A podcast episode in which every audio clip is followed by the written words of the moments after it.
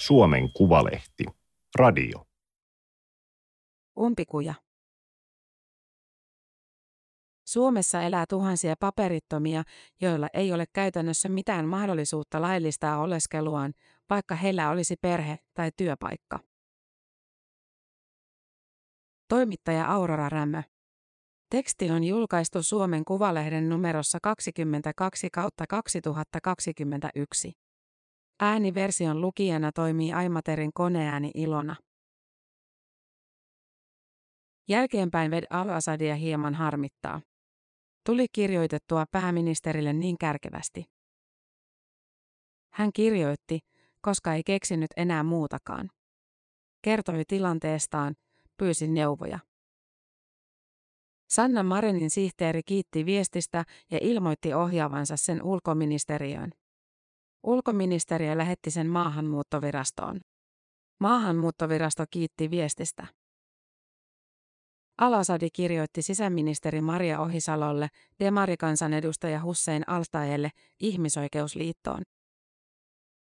Kiitos viestistä. Al-Asadi oli jumittunut samaan luuppiin kuin moni muu turvapaikanhakija ja paperiton. Asia ei kuulu kenellekään, kukaan ei voi auttaa ja mitään ei ole tehtävissä. Turvapaikanhakijoita avustavat järjestöt lähettivät oman kirjeensä maaliskuun lopussa. Järjestöissä oli huomattu, että maahanmuuttovirasto oli alkanut kiristää linjaansa. Kielteisen päätöksen perusteeksi kävi yhä useammin ulkomaalaislain kolmaskymmeneskuudes pykälä, maahantuloa tai maassa oleskelua koskevien säännösten kiertäminen. Kun Suomessa pitkään oleskellut turvapaikanhakijataustainen henkilö hakee muuta oleskelulupaa, pelkästään aiemmat turvapaikkahakemukset ja pitkä maassa oleskelu tulkitaan maahantulosäännösten kiertämiseksi, kahdeksan toimijan allekirjoittamassa avoimessa kirjeessä kirjoitetaan. Jos on saanut kaksi kielteistä päätöstä turvapaikasta, maahanmuuttovirasto asettaa maahantulokielon Schengen alueelle. Jos hakee sen jälkeen muunlaista oleskelulupaa, työn tai perheen perusteella ja täyttää kaikki ehdot, lupaa ei saa maahanmuuttoviraston jo asettaman maahantulokielon takia. Hakuprosessien tulisi olla irrallisia toisistaan, mutta päätösten perusteella niitä ei käsitellä sellaisina. Suomeen asettuneita ja työpaikan hankkineita ikään kuin rangaistaan siitä, että he ovat hakeneet turvapaikkaa. Tilanne on kestämätön, avoimessa kirjeessä todetaan. Ved Al-Asadi tuli Suomeen vuonna kaksituhattaviisitoista, kuten kaksikymmentäkolmetuhatta neljäsataaseitsemänkymmentäseitsemän muutakin turvapaikanhakijaa. Hän oli kahdeksantoista–kolmekymmentäneljä-vuotias, kuten suurin osa hakijoista.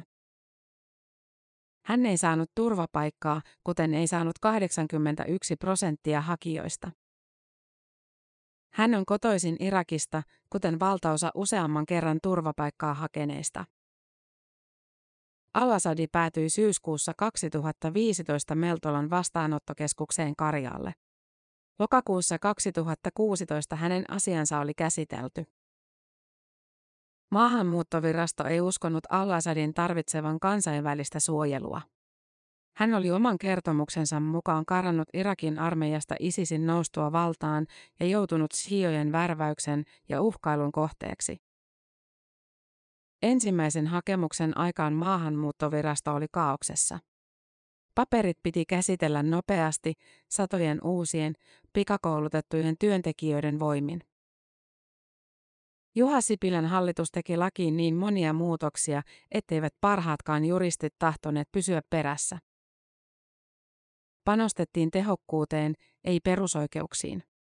Humanitaarinen suojelu lakkautettiin, perheenyhdistämisen edellytyksiä tiukennettiin, oikeusapua kavennettiin, valitusprosessia lyhennettiin. Maahantulokielon rikkomisen rangaistuksia kovennettiin. Tuli virheitä.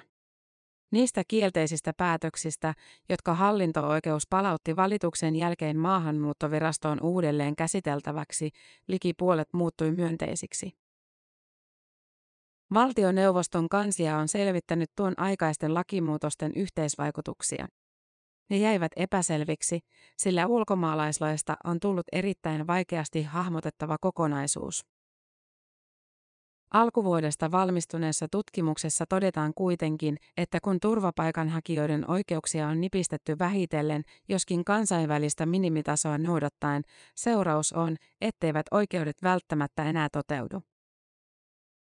On syntynyt ryhmä, jota kutsutaan virallisesti väliinputoajiksi.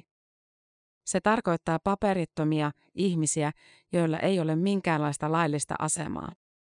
He eivät ole poistuneet maasta, eikä heitä ole syystä tai toisesta pystytty palauttamaan lähtömaahan. Tutkimuksen mukaan olisi ihmisoikeuksia kunnioittavampaa tarjota heille mahdollisuus laillistaa oleskelunsa. Marinin hallitus onkin kirjannut ohjelmaansa, että lainsäädäntöä ja sen soveltamiskäytäntöä kehitetään. Nekin kielteisen turvapaikkapäätöksen saaneet, jotka ovat työllistyneet, voisivat saada joustavammin oleskeluluvan työpaikan perusteella. Al-Asadi aloitti työt muutamaa kuukautta saapumisen jälkeen.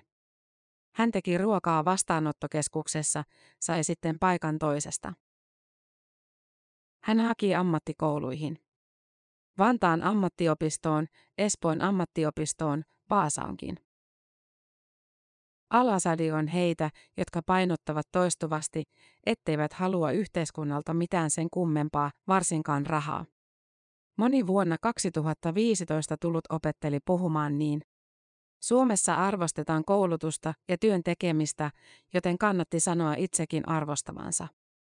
Kannatti myös tehdä eroa muihin, onhan siellä kaikenlaisia, kaikki eivät ole rehellisiä. Mutta Al-Asadi puhuu myös totta. Siitä on papereita.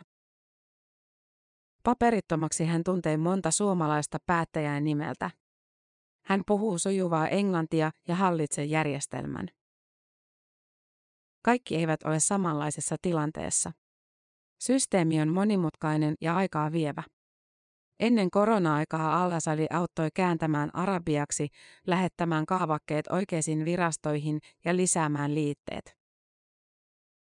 Omasta maahanmuuttovirastosta saamastaan päätöksestä hän valitti hallinto-oikeuteen, haki valituslupaa korkeimmasta hallinto-oikeudesta. Hakemukset hylättiin. Hän haki uudelleen turvapaikkaa, sitten kolmannen kerran. Edellinen hallitus yritti nopeuttaa prosesseja lyhentämällä valitusaikoja, mutta onnistui tuottamaan vain puutteellisia asiakirjoja ja lisäselvitystarpeita. Lakimuutoksella ei ollut vaikutusta kokonaispituuteen, valtioneuvoston selvityksessä todetaan.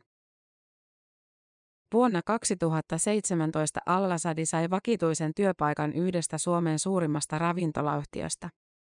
Hän työskenteli kokkina uutukaisessa bistrossa vauraalla alueella. Työvoimatoimisto teki kuitenkin kielteisen osapäätöksen työluvasta. Se arvioi, ettei Al-Asadilla ollut sellaista erityisosaamista, jota olisi syytä hankkia Euroopan talousalueen ulkopuolelta. Osapäätös tarvitaan, ja se vaikuttaa vahvasti maahanmuuttoviraston harkintaan työlupa-asioissa.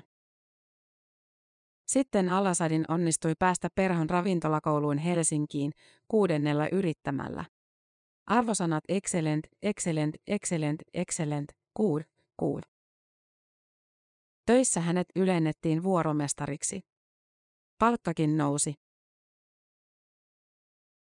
Miro del Gaudiolle ensimmäinen tapaus tuli eteen vuoden kaksituhattayhdeksäntoista lopussa. Hän johtaa asianajotoimistoa, joka on erikoistunut kansainväliseen oikeuteen ja ulkomaalaisasioihin. Laki ei ole miltään osin muuttunut, mutta samat tapaukset, jotka aiemmin voitin, häviää nyt siksi, että ratkaisuja perusteellaan maahantulosäännösten kiertämisellä. Del Gaudio ei ole avustanut Al-Asadia, mutta monia muita vastaavissa tilanteissa olevia. Eikä perustelu koske pelkästään työlupa-asioita, vaan myös perhesiteen perusteella haettavia oleskelulupia. Del Gaudiolla on ollut lukuisia toimeksiantoja, joissa sekä maahanmuuttovirasto että hallinto-oikeus kyllä uskovat hakijoiden olevan aidossa parisuhteessa, eivät epäillä lumeavioliittoa, mutta hylkäävät oleskelulupahakemuksen silti. Uskotaan, että muodollisesti on kyse perheestä, mutta että hakee oleskelulupaa kiertääkseen maahantulosäädöksiä. Se on sisäisesti ristiriitaista. Hakija on viranomaisten mielestä perheenjäsen, mutta ei halua viettää perhe-elämää. Muissakin ulkomaalaisasioita hoitavissa, oikeusapua tarjoavissa instansseissa ollaan huolissaan siitä, että tulkintoja hivutetaan koskemaan yhä moninaisempia tapauksia. Jos maahanmuuttovirasto tekee tiukennuksen eivätkä tuomioistuimet puutu siihen, siitä tulee vakiintunut käytäntö. Esimerkiksi Maahanmuuttovirasto oli vuonna kaksituhattakahdeksantoista hylännyt perhesiteen perusteella myönnettävää oleskelulupaa koskevan hakemuksen maahantulosäädösten kiertämisen perusteella. Hakija päätettiin käännyttää Espanjaan, missä tällä oli voimassa oleva oleskelulupa. Puoliso oli suomalainen.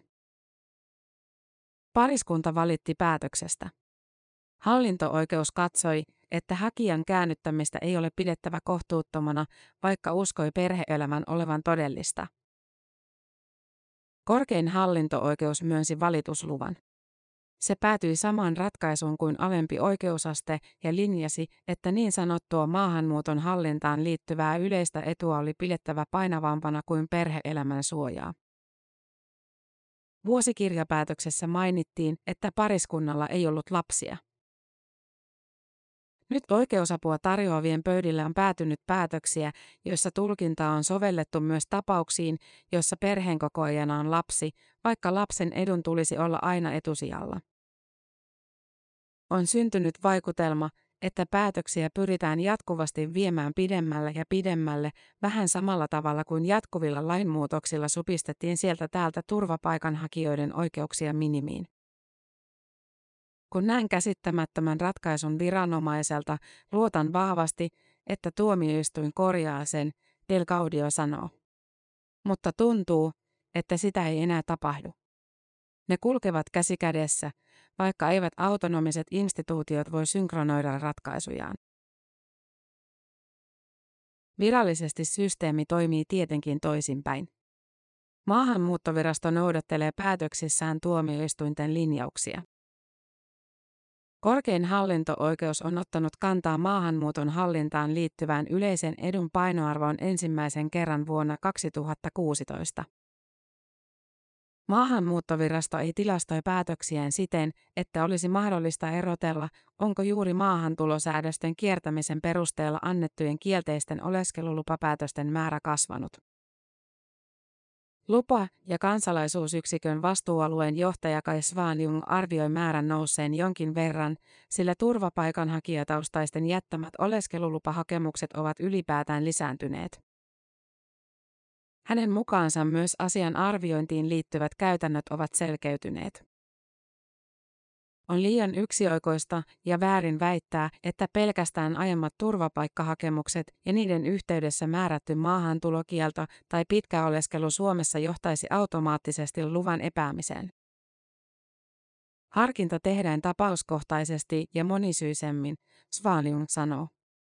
Aiemmalla oleskelulla on merkitystä, vaikka ne eivät liittyisi suoraan haettavaan lupaan. Punnitaan, onko maahanmuuton hallinta painavampi seikka kuin perhe-elämä tai työsuhde.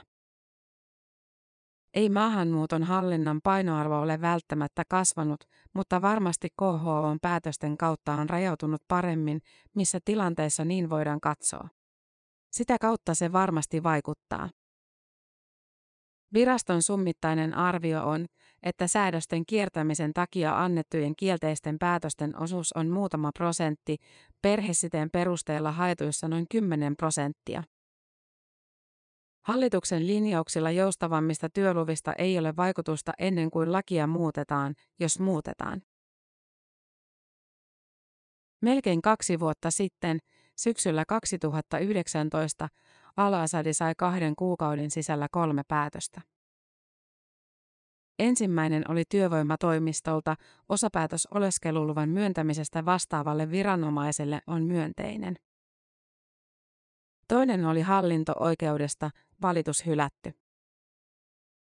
Kolmas maahanmuuttovirastosta, työntekijän oleskelulupaa ei myönnetä työ- ja elinkeinotoimiston myönteisestä osapäätöksestä huolimatta, koska on perusteltua aihetta epäillä, että hakijan tarkoituksena on maahantuloa ja maassa oleskelua koskevien säännösten kiertäminen. Työnteko loppui siihen.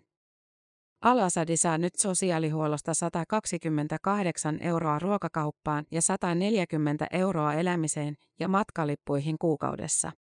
Se on vähemmän kuin hän maksoi palkastaan veroja. Al-Asadi asuu pitkäaikaisen tyttöystävänsä kanssa tunnin matkan päässä Helsingistä ja pyörittää jälleen uutta valitusrumpaa. Päivisin hän kasvattaa kanoja. Työsopimus on yhä voimassa. Al-Asadi sai keväällä opiskelupaikan ammattikorkeakoulusta, mutta sen vastaanottamiseksi pitäisi maksaa lukuvuosimaksu. Se on tuhansia euroja. Sellaisia rahoja ei saa haalittua kasaan ilman mahdollisuutta tehdä töitä. Ystävät, tuttavat ja lakimiehet ovat ehdottaneet naimisiin menoa. Mutta mitä hyötyä siitäkään olisi? Tämä oli Suomen Kuvalehden juttu Umpikuja. Ääniversion lukijana toimi Aimaterin koneääni Ilona.